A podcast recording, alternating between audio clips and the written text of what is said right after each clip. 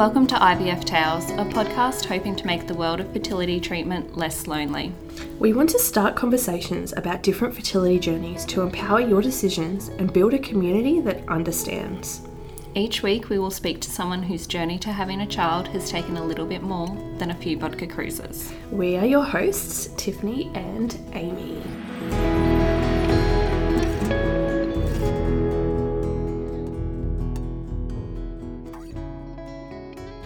In the spirit of reconciliation, IVF Tales would like to acknowledge the traditional custodians of the country throughout Australia and their connections to land, sea, and community.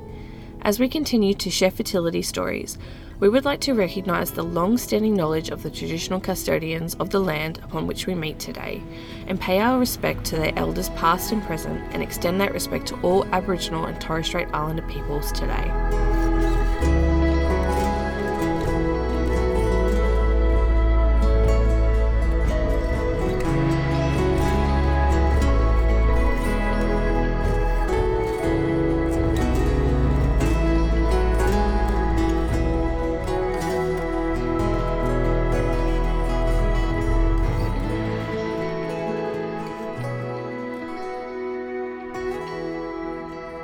How are you today?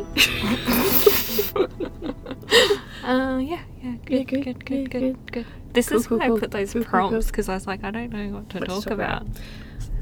Well, we are returning after after a long time. Yeah. So, um, yeah, we hope everyone's well, Mhm. and um, all of our regular listeners are listening again, and Yeah, and anyone who's new, yeah, welcome to our Irish listeners. yeah, our Irish fan base. Yeah, apparently we've got a few people in Ireland listening. So if you are from Ireland, send us a message on Instagram. Yeah. Let us know how you found us Our latest and- post. Yeah, that's Yeah, awesome. We'd love to chat. Yeah, I think it's so crazy how it must pop up on their podcast app. I yeah, don't know. maybe searching for IVF or stuff. something. Yeah, so definitely, um, if you're listening from Ireland or even another country Mm-hmm. in the world, not just Australia, um, yeah, swing us a DM and tell us how you found us because that's crazy to us that Mm-hmm. Yeah. we're recording from Ipswich in Queensland. Yeah.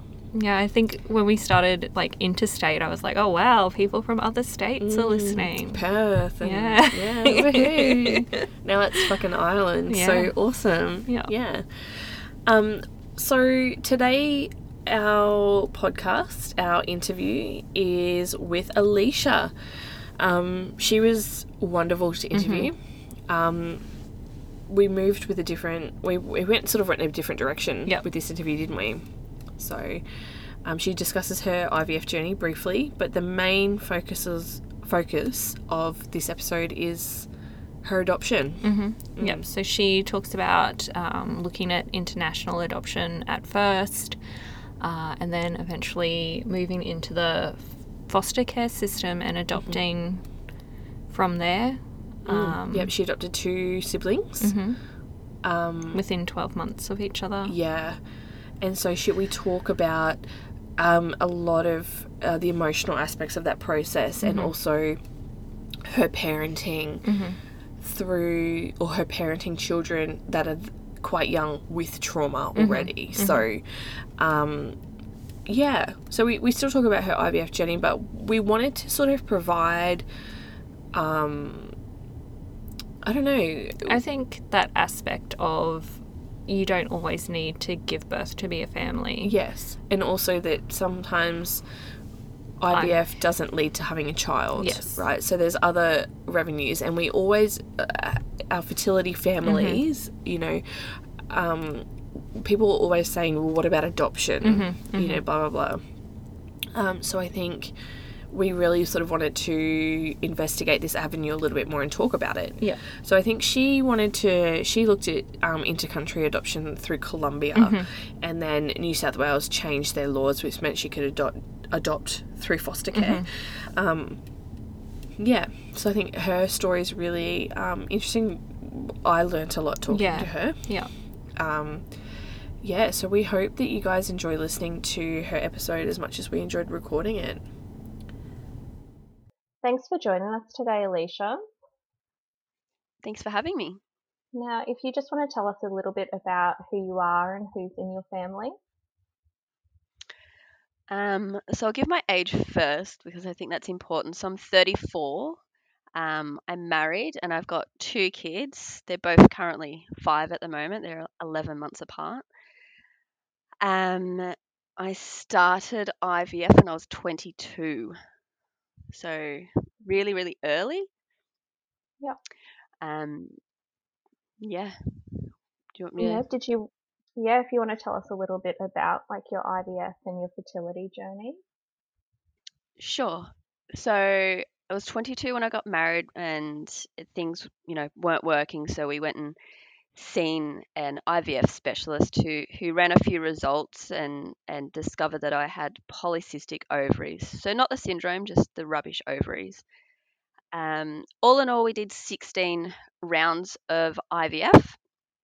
Um, in that, I was pregnant five times. I had three ectopic pregnancies and two miscarriages.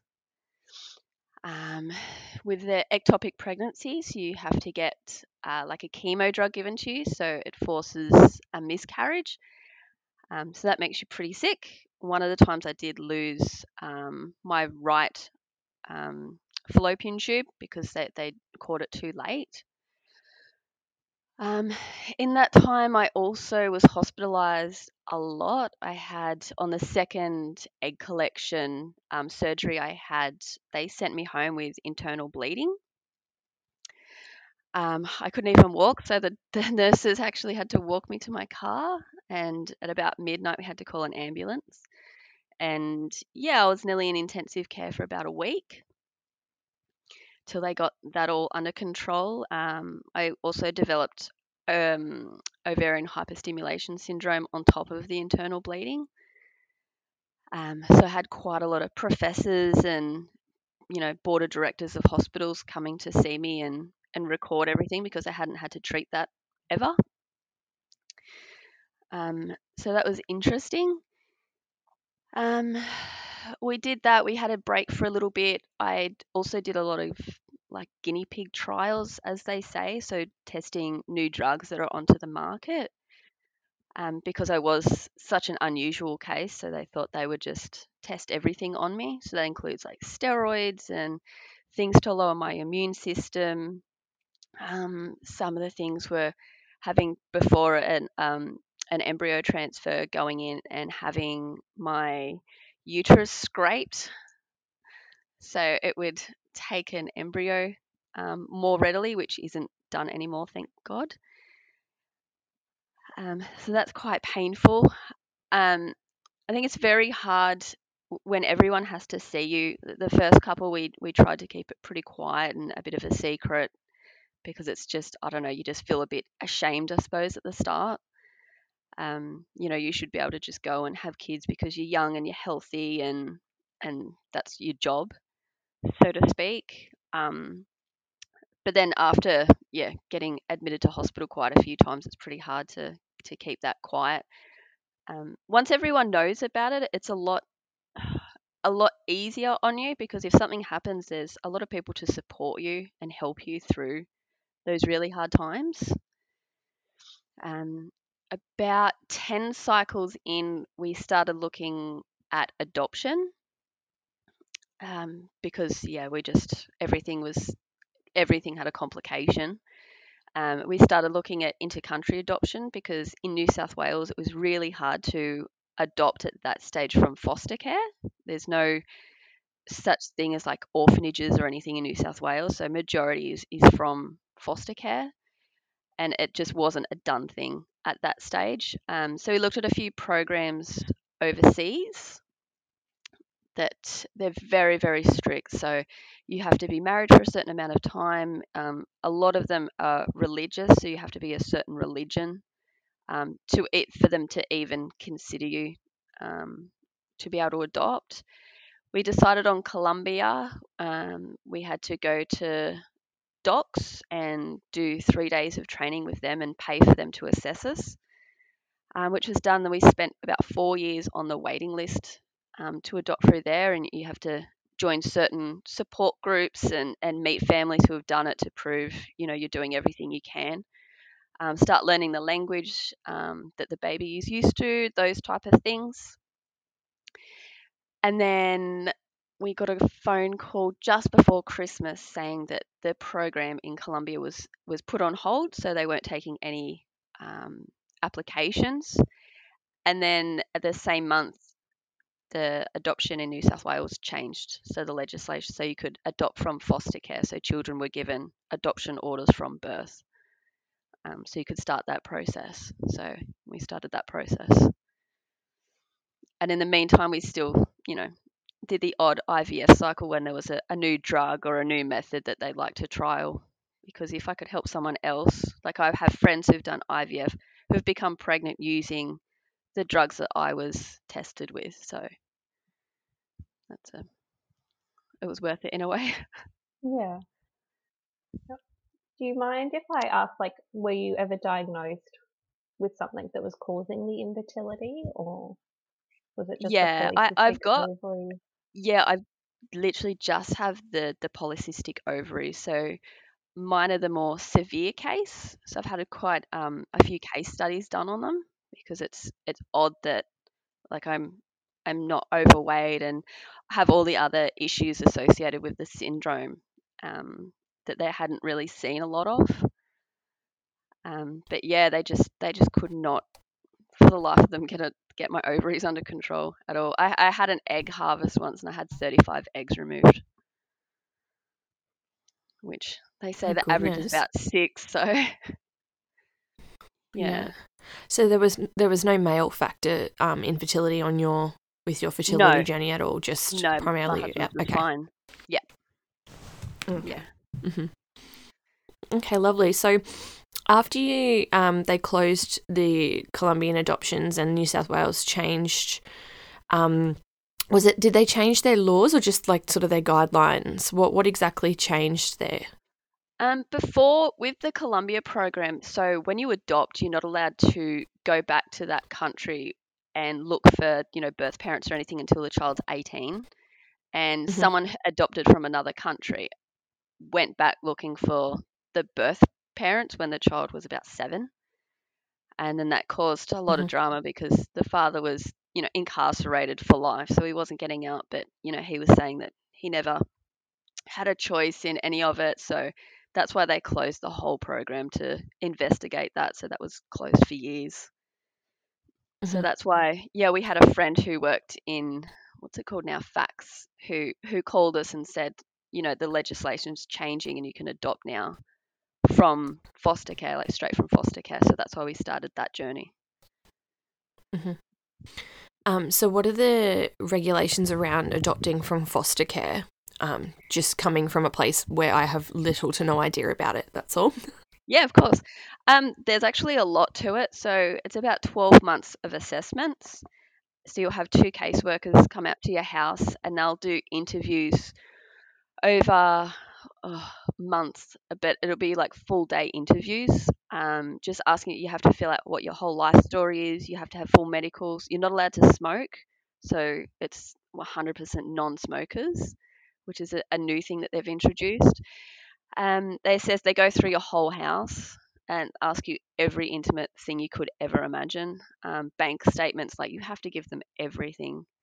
Um, you have to have a certain amount of, of um, savings. There's no money. So, general foster care, foster carers get paid. But when you want to adopt from foster care, there's no payment. So, there's no payment through the government for like maternity leave or anything like that because you're adopting through an agency and then there's no money through the agency because they see it as well you have to you know prove that you can look after the child without any funding. So there's a lot of yeah black holes that you just sort of just fall into and there's not a lot of help in that regard. Um, that took we started the assessment i think it took about 12 months for us to get assessed and the february we got approved um, and then we got a phone call in May of that same year saying that there was a little girl who was available for adoption. That she was, you know, she was um, born, and you know they decided that she she, you know, was never to be returned to birth family. So she had adoption orders from birth. Um, and in saying that, the little girl was an Indian girl, which is fine, but they were like, you know, what knowledge do you have of the Indian culture? And you still have to be able to, you know, take her to, you know, because the family, the birth family still have a lot of say in what you can and can't do. So it's not just like they're your child and that's it. So, you know, it still wanted you to to take them to Indian temples and and you know eh, know all the Indian culture and learn the language and I I I'm not personally friends like close friends with anyone from that culture so we had to say no because we wouldn't be able to keep up with with what they wanted which was really really hard and then in the August we got another phone call saying there was a little girl who was yeah two and a half months old and yeah we had to again go and meet with the um, caseworkers and they would take us through all the things that we need to to do to keep up with our part of the bargain. So um, there's a lot of visits with siblings. So you have to meet with the siblings still all the time. The birth family contact is all the time. There's a lot of legal obligations. Um, yeah, there's there's still a lot to it. It's not just like they go, here here's your kid and, and that's it. They still see you every week or two and then it's every month for years that they that they come and still assess you and assess your parenting and it, yeah it's, it's a Mhm. long process it's it's a never ending process Um, how did you find that process, that transition between IVF and making the decision to adopt? How did you find that process emotionally? Sort of, if you wouldn't mind just like walking us through your thoughts around that. I think, um, l- like essentially, how did you sort of let go of the notion of having a child of your own, and how did you feel about that? I suppose that the notion of having a child a- at first it was yep we have to have our own child like it was it was so important and then the longer we did it the more we realized like what why was it so important? Like we'd been through so much and it's so hard to watch everyone around you want you to stop doing what you're doing obviously because it's it's causing you pain and, and harm but you get to a stage and it's kind of like a selfish stage you don't want the ivf to win sort of thing. It's it's it's an odd feeling that you, that you get. We're just like no no no it won't beat me like i will beat this you know i will come out on top. And and after a while you just have to think it's not worth it anymore. Like there's so many kids out there who who genuinely deserve like a loving home and and to know what love is that that that unconditional sort of support and then the more we got into it and, and the more we looked into you know adoption and, and fostering and and there's so many beautiful kids out there and you just think we we knew a foster carer and they had kids coming and going all the time and like oh yeah they go back to their parents and then you know they'll come back half a dozen times and i thought i would just love to you know share my home with a, a, a child who deserves better. So everyone goes oh you're you're so lovely you adopted but it's not about us it's about like the kids deserve better than than what they you know were born into um, it's it's a really hard process. Um, I know with our second child, my husband had a really hard time connecting with him. He was a really really hard baby. Obviously, they're not born the healthiest kids. Um, they come with a lot of baggage, like mental baggage, and they're only a couple of months old. You think, how can that happen? But they they just they remember everything. Like I I couldn't have electronic toys in the house. Um, yeah, any kind of sudden noise. I couldn't go to the shops because it was just such sudden noises. He would just have a panic attack and and, and couldn't couldn't process anything. So it's not just you're given this child and it's like, oh, it's so great, like, you know, all our problems are solved. A lot of work goes in with the the carers about you go through a trauma because you have to get rid of your own loss and then you're dealing with a child who has their sort of loss issues as well because they've lost their birth family as such so it, it does bring it up a lot yeah so, you- so you really have to be really focused on on not bringing your own trauma onto them because they're dealing with their own stuff as well. Yeah, I think that's a really important point because, well, for any aspect of parenting, is um, sort of attempting to heal your own trauma and you know meet your own unmet needs, sort of before you can sort of meet the other person's needs, if that makes sense. So I think 100%. that's a really important. Yeah, it's a really important point you've brought up there, especially with these kids. Um, one of my close friends works for Department of Child Safety. Um, so, you know, you're right in saying that some of these kids are coming from less than ideal homes and, and areas, and, you know, they might only be a few months old or a year old, but like you've said, they've already taken on so much. And that's like, you know, argue, arguably the most important time in their life is that first sort of development period. You know, their brain doubles in size and things like that. So, yeah. Um, Yep. So you said that you got a little girl, um, and she was a couple of months old. Mhm. Um, how long was it from you know? Um, or actually, sorry, I might back backtrack a little bit. How was it um, bringing her into your family? You know, what what were the feelings sort of around that, and how did you find that transition from going, you know, from a two person family to a three person family? Um, I found it really easy. Actually, it was harder with my second. with the first, yeah, I, w- I was just so ready. I was just so ready to like to do it. I'd been through so much, and you don't realize how strong you are until you've been through so much. You realize like, yeah, this is nothing. Like wh- whatever is is is coming, that, that I can I can help and I can do this. And if if the child's not strong enough to deal with it, I'll deal with it on their behalf, and you know I'll champion their needs because you just have this inner strength that you didn't realize you had until you go through so much or so many challenges. You just i don't know you, you just feel so much stronger to be able to deal with with what's going to happen. Um my whole family were overjoyed at, at you know at her coming home and and meeting her and and doing everything with like everyone was really really on board with it and it was it, you're always a bit nervous because my dad was the only one who vocalized his thoughts and he said you don't know what you're getting. You know that they could be from a family who's god you know god knows what. And i said yeah but you don't know what genetically is in your own family really.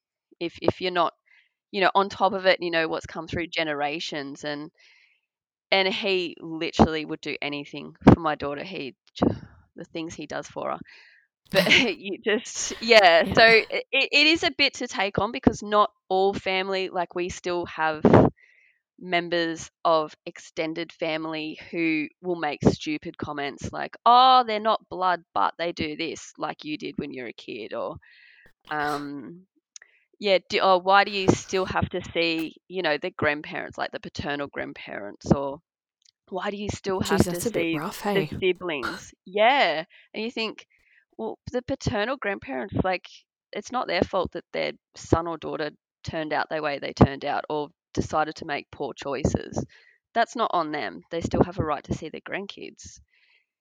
And and the same thing with the siblings like my son would be the last one and there's six of them. There's six kids altogether. So I, I mean i i have siblings and i think if i couldn't have a close bond with my siblings I, I don't know where i would be in life. Like it's there's such an anchor to you know your history and your family and growing up. So we see them all the time and they're part of my family. They're i mean they come to birthday parties and family celebrations and they're welcome just like anybody else.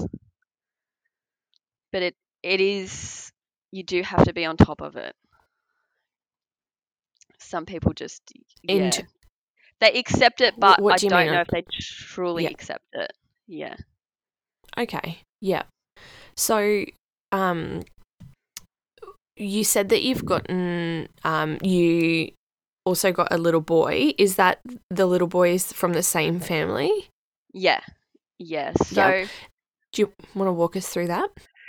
Yep. So my daughter came home in the October, and in December we got a phone call saying the birth mother was pregnant again. And usually if you you know do the adoption from foster care you can't take another child in for 12 months. That's that's their their rule. You have to give that child 12 months to to bond and and to get to know and everything. So it was really quite an uncertain time like would we be able to to to take him on or not? So we had to get more assessments done. We also had a lot of pushback from family saying it's too much. You can't have two you know two kids under one. Um, especially with with their their needs that they've got. Um but no we were just like you know no matter how hard it is the kids deserve to be together and with each other and grow up together. And no matter what we have to do we'll just get it done. And yeah so we we went through the the whole thing we had to get independent legal advice because um, birth mum went interstate. So different states have different laws in regards to that but um, yeah we we brought him home so we had yeah two two kids under one. Which was great. Yeah. There's been plenty of people that have done that before. Didn't you say that you wanted Irish twins, Tiff? Yeah, yeah. My entire life, I was like, yeah, I'm gonna have Irish twins. It'll be fine. It'll be great. I don't, don't recommend it. Like- Yeah. now I'm like, oh god. Yeah. Mhm. It's a lot of work. A yeah. lot of You're not the first person to have that. Yeah. so much work. Um, so how you said earlier that you found the transition from one to two a little bit more challenging, um, in terms of his needs, or was it just sort of the expansion of your family and the shifting dynamics and relationships within your family? Um, probably all of it, if I'm honest. Um, it's Mhm. really hard, and I think any parent can understand when you have one kid and you you're going to have another, you sort of get that, will I be able to love, you know, another child as much as I love my first child? Uh, and I know deep down a lot of people sort of think that, and I did the same thing. I thought, oh my God, what am I going to do? But with adoption, it's not just like having a newborn child, like they're a blank slate. Like they come with so many of their own issues. So my son was constantly sick. So we brought him home on the Thursday, and the weekend we were in the hospital with him. So it was a constant, you know, he was sick, he had panic attacks, he had to be like I had to be touching him 24 hours a day, otherwise he would just do this god awful scream, and it was just it was awful. My daughter stopped talking, um, so she was only like one. Um, so yeah, she stopped talking, so we had to, you know, see specialists to make sure she was okay because it was so traumatic for her to have, you know, this baby who was constantly screaming and needing so much care. And then that affects, you know, your, your relationship with your husband as well because you, you know you're constantly in this state of exhaustion but also loss because you, you're trying to do so much but there's there's not a lot of help out there for young kids like babies with with complex sort of trauma needs. It's like they'll treat you when you're older when the kids are older there's a lot of help but there's no help when your baby's little. We had to do interviews to be accepted to see someone who will try and help us. So to I mean, it was six weeks to get an interview for these people, for them to then sit down together and and then decide whether we were worthy enough of, you know, to go and have one appointment so they could try and help us and help, you know, my son. And I mean, and that's from a commercial, you know, agency. So when you look at adoption, it's it's not it's not easy. You really have to be really strong-willed and be like, I'm gonna do everything. Like I ended up seeing naturopaths and chiropractors for, you know, like a four-month-old baby, and our caseworker even said to me, it's like you're going to see a witch doctor. Like he'll be fine. But you, you really have to try everything in your power to to help them be the best that they can be and help them get over the, the trauma that they have because it, it's a lot. It's a lot. And then growing up, you have to teach them about we don't have contact with the birth mum. Um, she's not someone safe enough to, to be able to see the kids. So, you know, I have to try and teach the kids that, you know, she's not a bad person or, you know, if she's in jail or something like that, it I you can't bring your emotions into it. And a lot of family are not on the same page because they're fiercely protective of their kids. Um, but you do have to, you know, sit back. You know what I Mhm. mean? Yeah, I think there's a common misconception with people who struggle in their life with their own traumas and their own decisions and things like that. Um, who birth these children, I think there's a strong misconception that um, I don't know how to say this. Um, that wi- when it comes to, to punishment in our society, I feel that there's a very harsh line, and people aren't sort of compassionate. And there's a lot of people who don't believe in rehabilitation either. Yep. And obviously, I don't know your the birth mother's circumstances or anything like that, but um, and you know, this is very much my own personal opinion. Mhm. Um, I think you know there needs to be a little bit more compassion within society for people who actually you know are addicted to drugs and and things like that because it is an addiction. It's it's a trauma response. It's a coping mechanism for people to sort of you know put aside their own things and i think that's really upsetting. And i mean what what parent doesn't want to be able to take care of their biological children you know? Like i think everyone's first choice would really would love to be that you know? But there's circumstances surrounding that that make it impossible so I, I can't Um, agree more. I say to the kids, she's Yeah. not a bad person. She's just made bad decisions. And it's, I think it's that's exactly so right. important because I don't want them to, to see her as, you know, the enemy and, oh, she did this because of or her selfish needs. Like, I know her family history. So you, you do get a lot of history and, and you know how they got into the circumstances they're in. And it's absolutely heartbreaking. So in the in the same in the same breath you feel so bad for them that their life has ended up the way it has and you can see how it's ended up the way it has from their years of growing up and what's happened to them you know throughout their life and then the same time you're so angry at them because of the the hurt that they've inflicted on their kids and then their kids will have to deal with that for the rest of their life so it's such a balancing act and, and I'll never ever say to the kids she was a bad person or she chose drugs over this or anything like that. Like my son doesn't want anything to do with it. Anytime we talk about it, he's like, Oh, okay.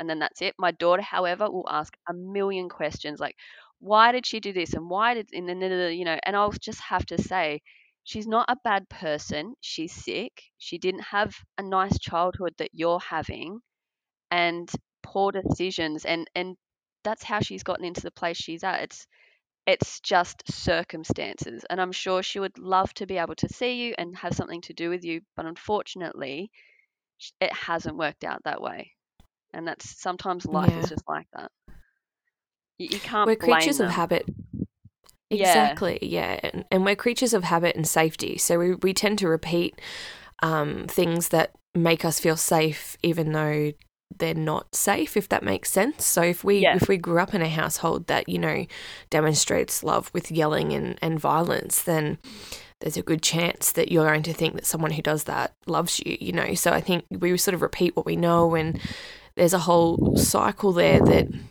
is very hard to break when you don't have exactly and if you can't break that cycle um, if, you, if you don't have the adequate support and the adequate knowledge um, that cycle is very very hard to break so um, Yep. you know and it, i think it's really important that you're being open with your kids about it as well you know like and just you know that you're not necessarily speaking ill of her as well because then that also you know those kids are going to grow up knowing that there's going to be elements of them like their birth parents um Yep. so if you ever speak ill of those kids parents then they're going to start to think okay well that must mean that i'm bad too or, or, or whatever you know? So i think that's a really positive thing that you're doing there. Yeah keeping exactly. That the kids have photos like even though you know they haven't met her since they were born they've got a photo like i've got photos you know when they were born in the hospital luckily. Um, they do see their birth dad and you know that that that's fine. They see their you know their paternal grandparents and and that's fine and and they have that you know good relationship. The other kids know a bit more because they were removed you know, they were school age, so they remember a lot more. Um, and that's also part of having the close relationship with a sibling. So if my kids have any of those questions that they're not comfortable asking me or, or I don't have the answers, they can ask their siblings because they've grown up with them, they have that close relationship, and they can say, hey, what was, you know, dad like or mum like or, you know, something like that without, you know, and getting the unbiased sort of just, you know, answer from them as well. So when people say, "Oh, you have to have sibling contact," it's so important for the kids to know who they are. Yep. How much support did you get um, with the two children? You know, sort of. You said, okay, I've heard you say caseworker, but in terms of you know, um, like you said, you didn't get maternity leave and things like that from the government. Um, is there any other forms of support you were you were able to access, or was it just sort of all all on you? You needed to sort of access, you know, you sort of needed to, to sort of figure out who you needed for support and all the rest of that. There, there was no support. Um, we went through four caseworkers in one year at one stage. Um, so then you have to give them the rundown of the whole couple of years to a new stranger walking in your house again. Um, there's no support whatsoever. As I said, when the kids are older, like we, you know, we see the siblings and they've got so many different therapies and different things that they can get help with. Um, but for young, like baby, there's nothing. Uh, I sat on the phone one night crying to, um, is it Possum Cottage or, or wherever it is, you know, when you have, you know, troubled babies. And they said, it sounds like you're the one with the problem, not the baby. So that, that was, oh my God. Okay, was, great. yeah, that was really, really supportive. Um, some people it would just, oh, you just need to hold them. Um, the caseworker was like, oh, I googled and it sounds like he's a Velcro baby, so you just need to hold him more. Oh my God. Um, yeah, Oh my like God. Wow. Okay. There's nothing. You you have to see a pediatrician every six months, like that's that's their you know rule, and get an assessment sent to them. So you know they've got a report every six months of the kids seeing a pediatrician, which of course isn't covered by them either. Um, so yeah, a lot of it, yeah, you have to do, but there's yeah, there's you're really in that sense, you're really on your own. Unless they're older, there's a lot of work and a lot of the you know caseworkers have a lot of contacts, but babies, no, nothing. You, you're Mhm. very you're very Um, on your you- own. So, did you have um, access? And this, feel free to not answer this question. Um, and if you don't feel comfortable, did you have access, or did you, you know, ensure that you had access to a therapist or, or a psychologist or something to sort of help you through this time, or No. did this did it sort of come at a later date? Okay. Um, I Yeah. for the probably first 12 months my son coming home it was the hard like i would literally just cry every day. It was horrible. Um and no one really understands that like how you can love your child but you can't stand them. And it's it's an awful thing to say and i still get so upset about it because it was such a hard time but you feel like you can't yourself get help because then when the adoption goes through if the birth parents decide to contest it, they'll say, oh, well, you had to seek treatment for depression or something, so maybe you're not fit to adopt the kids. And that has stopped adoptions before. So you feel like you've just got to wow. constantly Way put to on that stigmatize mental health. Yes. Yeah. Yeah, Awful. that's hard. Awful. That's really hard. Yeah. You just have to suck it up and pretend you're okay while you're sitting there crying because you just you feel so out of control. But yeah, you, you can't do anything for yourself because that'll be brought back on you. Yeah. I'm speechless, to be quite honest. I think that's really brutal. Mm, Wow. it's really hard. Yeah. Really hard. Yep. Yep. Yep. I mean, if people can't have children because they've got depression, I mean, that's like probably like 75% of people, particularly people that have gone through fertility treatment. Yeah. So like it's it's it's the hardest thing you've ever gone through and then you've got these kids who've got all their own problems and you, you're trying to do the best you can for them plus not getting any support like no one knows what's wrong with these kids like oh they just need to be held like no he has anxiety like even to this day he has anxiety. You can't just throw him into a new environment. He will just freeze and just clam up and he just that's it. Like that's the day gone. So it's learning to yourself how to deal with the child and and what best way you can do it instead of people like oh he'll just get over it. Just throw him in. It'll be fine. You, I couldn't even give him a bath as a baby because water scared him. So I think people who say that are the people that sort of say, "Oh, I was raised like that and I'm fine," and deep Yeah, down yeah. you're probably not that great, and you know, have little health. to no understanding of mental illness. Yeah, yeah, yeah, it's all in your head. Uh, yeah, it is all in your head actually. Yeah, that's why it's called mental illness. Yeah. Thank you.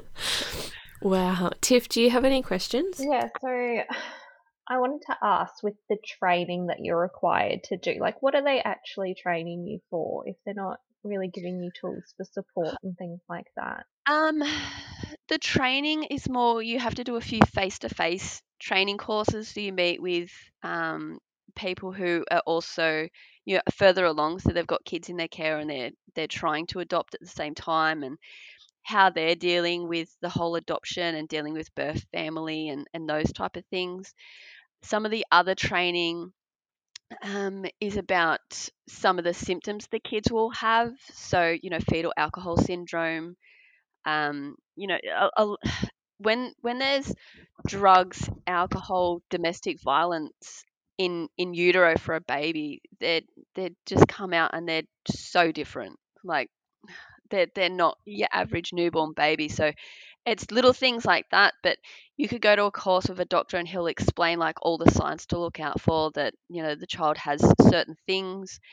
Um, a lot of it is you know telling you that you know that there's a good chance that you know your child will have learning difficulties growing up or may have eyesight issues speech problems um, ADHD is a really big one. They're like, pr- you know, pretty much guaranteed your child's going to have ADHD because of all the drugs, you know, in utero. So, you know, their brains are formed slightly different. It, I mean, it's not guaranteed. My daughter has it. Yes, my son doesn't. He's really intelligent and will sit and focus. Like he'll do my daughter's schoolwork and he's not at school. So it, it really is very particular, but it's very, very negative based. So it's all the problems that you'll probably encounter over the, you know, over your lifetime and and how to deal with different things, um, how to do life story books. So you have to, you know, have a book for your kids to show them, you know, their their journey and how they came home and and how to keep that up. I mean, I don't know why you have to do a course to teach your kids about their family, but that's something you have to do. Um, trauma in kids. There's yeah, there's there's a lot of that type of thing. Do they offer you ways of managing trauma within children and complex trauma and things like that? Ways that you can sort of manage it within your family? They do for older kids, yeah. So we Yeah, did um not for circle. No, no, because they, they don't talk, so you can't, you know. And even at, you know, at, at you know, they're both actually five at the moment. So they're better. So a lot of it is, you know, teaching them how to use the words to explain. So my son will say, "My heart's going really fast right now," and I'm like, "Okay." So you sort of know how to how to deal with that and um so but as a baby no so you know it's a lot of talking and how to communicate better and, and stay on a more positive tone. Um, you know if they're going crazy and they're having a complete meltdown like okay well what is your body telling you? or you know what are you feeling right now? or what can i help you to get you through this? You know i'm sitting here you know even if you're sitting in the room and you know they hate the world at the moment. It's it's all about those type of things. But for babies no. No. There's there's nothing there Wow. Um, Tiff, do you have any more questions? Yeah, so I was just going to ask if you could like talk to us about your relationship with your husband and how you guys coped during the whole process. Um, I'll start from the IVF because it's Yeah. yeah, it's been a bit of a process. So he was Yeah. not a talker. didn't communicate anything. He was very much from a family who you don't express your emotions or, or anything like that. You keep it all bottled up, which was really difficult. So one night he just burst out crying and just wouldn't stop crying. Um, so that's why you know I had just you know a lot more talking, and the more he started talking about it, he would actually then talk to his male friends about it, and then they would share their stories of you know like miscarriages or little things like that along the way. So it sort of helped the whole you know circle of friends and family around us in, in that sense and it got a lot better with you know the terminology of a lot of the things so he wasn't so lost and you know he would come to all the appointments which so he could see you know how hard it was so he was better at supporting me. Um, and then through doing that you know it was constantly like you know speaking all the time about you know what i'm feeling what are you feeling? You know you have to talk about it and then when we started all the adoption and everything it was really hard and you know he would say like i'm having a hard time just bonding with him. I don't know what it is. So but he actually would speak to his friend who's you know got kids and be like did you ever have this? So it taught him a lot about uh, communication as well. And over time it's like i think you need to spend a bit more time you know with my daughter or with you know our son or or whatever happens you know and even now like you know if the kids are yelling or something like he'll yell straight back at them. And i'll say you know i'll have to sit both of them down and say okay well you know you did this wrong so you say you know i'm sorry for doing this i'll try harder next time and i'll have to make my husband say it to my kids as well because it just wasn't there before. Like it's so bizarre like, it's from a family who you know you just you're right and you never apologize and that's that's how it is so yeah you're kind of trying to help everyone's needs at the same time and and make it work You're trying to reparent three or four different people, four separate people at the same time, essentially Yeah. You're trying to, you know, Yeah, go- encourage him, the two kids, and then yourself as well. yeah going going through the adoption process he actually turned around and said i want the kids raised like leash was raised not maybe like i was raised i can kind of see where the problems were so it was like okay Yeah. so he, he could acknowledge like okay how the, the environment he was raised in wasn't the best so yeah trying to help him as well Yeah, that's that's crazy. Um, Tiff, Yeah. are you? So I was going to ask as well with um like with talking to the kids about the adoption. Is that something you just start from the first day? Is there yeah any sort yeah of education forever around that with the training? Yeah. Um, there's a couple of kids books you can get um, that have got different things in it, you know, like divorcees and um, you know, single parent families or, or you know, two dads, two mums, you know, adoption. There's there's a lot of books out there, which is really good. Constantly talking to them about it, so not just like let's sit down at the table and talk about adoption, because I think that's really confronting for a kid. So Yeah. it's more just when you see little things or a cartoon, be like, oh, that's like you guys, and they're like, oh yeah. Um. So yeah, just you know, it's just sort of always there in you know just general conversation. So it's never a thing you have to bring up. Yeah. Sorry, my son. Is that them in the background? My son. He's like, I spilt water. He's trying to keep it up. I like keep putting my finger on my lips for him to be quiet. that's Alright. okay. That's all right. It's been pretty good. So cute. Yeah. Um, I was gonna like ask. So, I think we romanticize adoption a lot. Um, I think you Mhm. know we were talking before we started recording about the comments you get with IVF and why don't you look at adoption? Why don't you do this? Why don't you do that?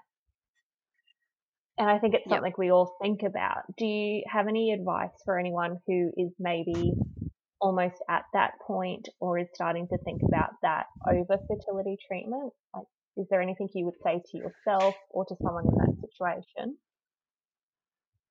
Yeah, I would say you have to be ready for it. So I started the adoption, I think I was still in two minds. Like I was still like, oh, maybe, you know, if I take my focus off the IVF and focus on the adoption, you know, IVF will work at the beginning, which which wasn't the right way to sort of go about it. And then I got to a point where I just said to my husband, I'm done. And it's we donated the rest of our embryos to science and there was no turning back at that point. Um, I was really, really, you know, ready for it just to be finished and over and and start the new process and, and put all of our energy into the adoption. So not not in two minds, but you really have to be hundred percent like close the book on IVF before you start the adoption and be really strong because people say the dumbest things to you and, and the most ignorant things to you. Um, and they'll say it in front of their kids like, oh, you're so lucky that, you know, your mum got you. Or, and it's just, that's awful thing to say to a child. Um, so you, you it have implies to, that they had some sort of control over that. yeah, exactly. And it's just like, no, that they had no control over their circumstance. And that's why I say to the kids, it's it's not, oh, you know, I'm lucky, you know, that I came along and saved you. That's awful. Like you needed, you know, you needed and deserved better than what you had, and I was able to provide that, and and I love being able to provide that for you. So it yeah it's it's about shifting it but it's it is really hard. You have to be 100% committed because it's really really challenging. It's not here's a baby and then you can go off into the sunset. It's it's constant visits from caseworkers and you know neighbors and friends seeing you know you're constantly having those people over and it's not a secret you have to discuss it you know enrolling them in preschool you have to show court orders showing that you know they're you know in the foster care system and I took my son to hospital, and the, one of the porters went, "Oh, he's a foster kid," and it's the ignorance is really still there. It's it's it's yeah, it doesn't go anywhere. So yeah, you've got to get a bit of a thick skin and and get the kids to get a bit of a thick skin about it because it will always be there. But at the same time, pull people up on it and educate them because some people just don't know they're being ignorant until you you pull them up on it. And I think it's about education but you've got to be strong in yourself to be able to deal with that because it's yeah it's pretty hurtful I think that's a response from a lot of people when you know you go through IVF and it's not working um you know or you you know it's not giving you the results that obviously you hope for. Um people tend to say oh you know like what about adoption? Have you thought about adoption? And sort of you know it's not as easy as it sounds and it's not as I've you know I've done a little bit of research on intercountry adoption. It's not exactly like cost wise it's actually quite expensive. Um for a lot of people um so you know just the flippant remarks and and it's sort of like the point is too is that why is it just infertile people that need to be adopting children as well um, you know, there's plenty of other fertile people out there that want to adopt or can adopt. So, you know, like I feel like the suggestion for infertile people to adopt sort of needs to halt because you know there is there is for, for some people there is that yearning to have a biological child of their own um, and for others it's not like yourself. It's sort of it's a process that you come to and then you decide okay well you know for me it's not actually that important anymore. I want to provide a safe safe place for a child to grow um, because i can do that. So i think that's yeah, um, that that sort of opened that up for me. This whole interview has sort of just made me realize just sort of how, um, I don't know, flippant that remark can be for some people as well.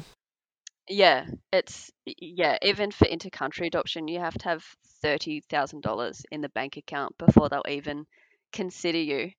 So it's not a che- it's not a cheap process, and to say, oh, you could just adopt like you know, there's these little puppies and you just go pick them up and everything's good. You you, you have to know the situation and and know whether you can whether you can do it. I, I know people who've done IVF and have stopped and said they couldn't do adoption. They just couldn't deal with it all. And I understand that 100% because it's really difficult. Um, but yeah, it, it's the same. You, you just have to educate with like not just oh, I was in hospital and I lost a baby, and the girl next to me goes, oh, I'll just do IVF if I don't get pregnant again. I thought, oh my god, you can't. It's not. like nothing so you can't just go and pay some money and get a kid.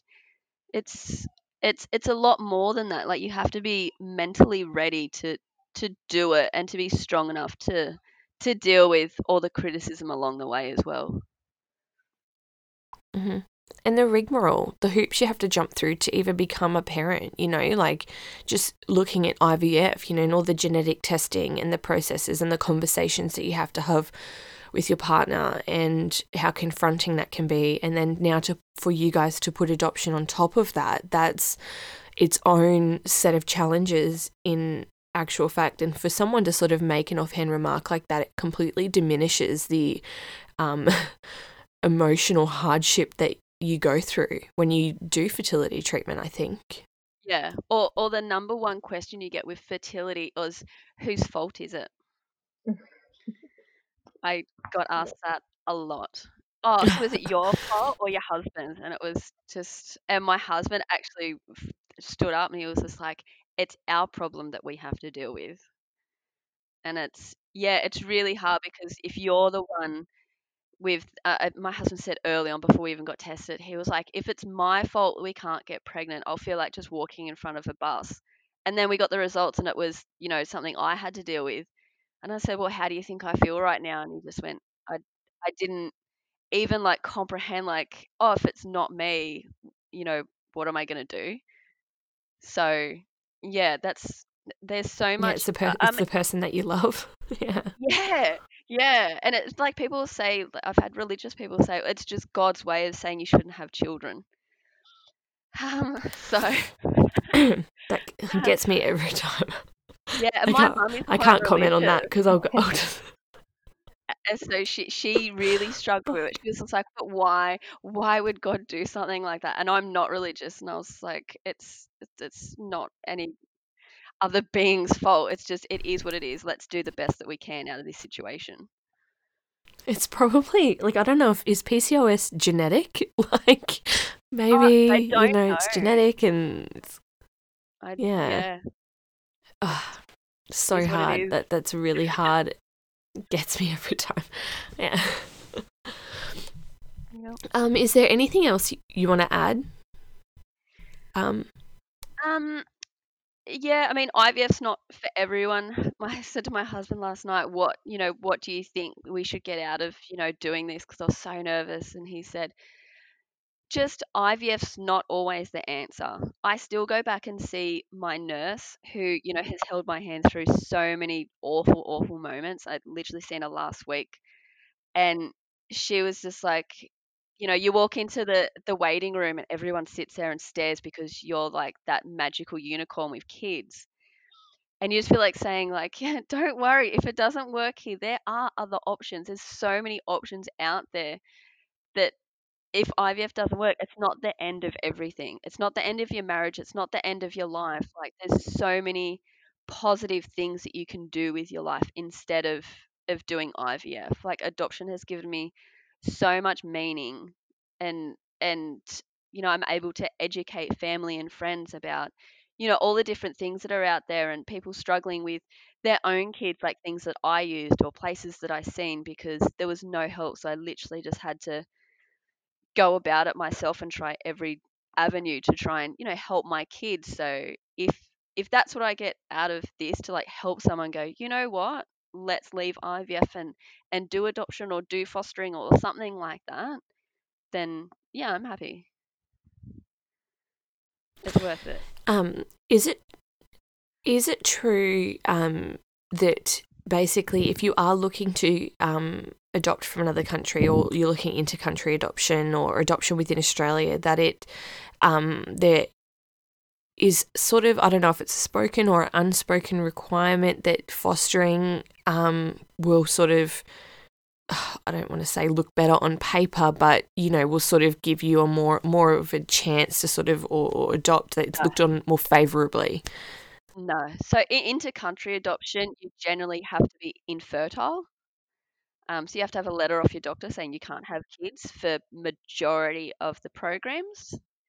Um, so yeah, that's like number one tick. You, you literally can't have kids because they don't want people having kids, like adopting kids from overseas, then having their own kids, and you know maybe neglecting those kids or not giving them you know their full attention. So that's a very big rule for for overseas intercountry adoption.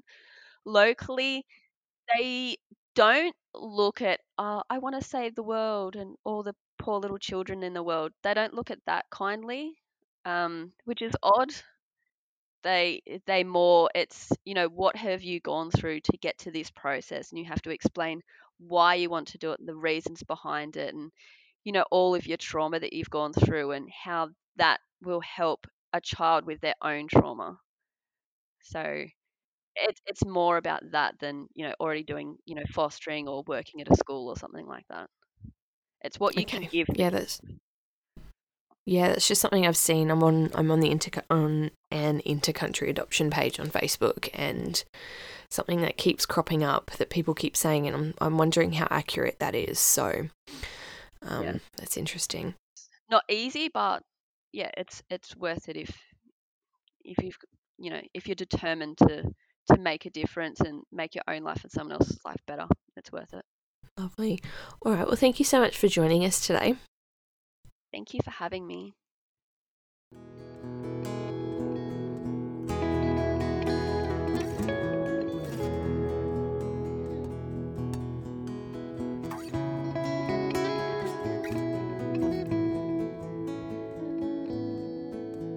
Thanks so much for joining us today. We hope you enjoyed this episode. If you like listening to the podcast and would like to share your story, we will pop the link in the show notes.